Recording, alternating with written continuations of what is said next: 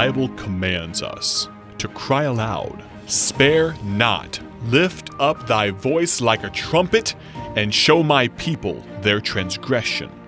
This is the Cry Aloud broadcast with evangelist Ted Houston.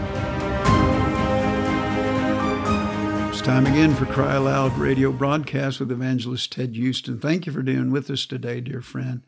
Today we continue our look at Revelation chapter 3, verse 15 and following. The Laodicean church, where the Lord said, I know thy works, thou art neither cold nor hot. I would thou were cold or hot, because thou lukewarm, I will spew thee out of my mouth. We talked about how that when a when someone's cold, they're not comfortable, so they do something about it. Someone's hot, they're not comfortable, so they do something about it. But how Jesus saw the last day church would get comfortable with things going on and they would no longer do anything about it.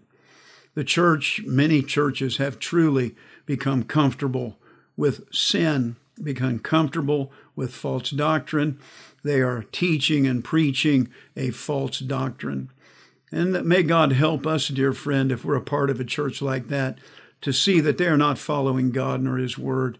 And may we decide I'll not be a part of that. I'm going to do something about it. I'm going to go somewhere where they believe the Bible and they preach it. We talked about being comfortable with souls dying and going to hell. ask you that question Are you comfortable with that? If not, what are you doing about it? Are you comfortable with your own personal sins of commission? That meaning doing the things that God commanded you not to do? Is there drinking, cussing, immorality, pornography, anger, wrath, ugly things in your life that you've just become comfortable with. You don't really care. No big deal. I'm saved. God's forgiven me. He understands. Dear friend, that's not what God wants us to live like.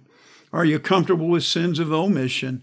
I mean, God told us He wants to do a lot of things be in church, study our Bibles, pray. He wants to give. He wants us to love our neighbor. He wants to share the gospel with every creature. Are you comfortable with just not doing anything? Well, I just go to church. That's it, one time a week. And, you know, I don't believe in all this serving the Lord, going soul winning. And I don't believe I have to read my Bible and pray and all of these things. I, I don't believe all that. You know, I'm saved and that's all that matters. But God says, I've got some expectations of you expectations to not, not do wrong, expectations to do right. People don't like those kind of churches. The mega churches grow because there's no conviction because there's no commitment and because there is nobody controlling their lives. I don't have to do anything. Nobody can tell me what to do. Go have some music, makes me feel good, a little message that strokes my ears. And then I go live the way I want to because Jesus saved me and I'm under grace. Well, you are under grace if you're saved. You're under mercy if you're saved.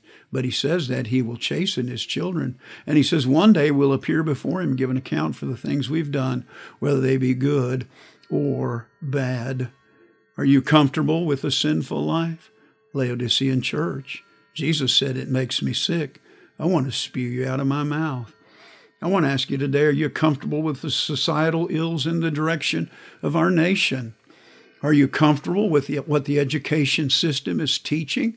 How they're teaching evolution, a hatred of God, how they're teaching alternative lifestyle, which in reality is abomination in the eyes of God? Are you upset with them teaching sex education, which is teaching fornication to young people? Are you upset with them atheistic teachings? Are you upset with what our government is doing, uh, uh, trying to legalize all abortion even after the baby's born?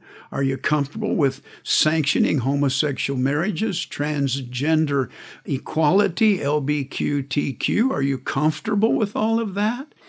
Dear friend, I don't hate anybody. I love everybody but I do believe in the truths of the Bible. I the Bible says, uh, "Ye that love the Lord hate evil." Psalm 119, 136, I believe it is, says, Therefore I esteem all thy precepts concerning all things to be right, and I hate every false way. I'm not comfortable with the societal evils and directions. It's time for us to have revival.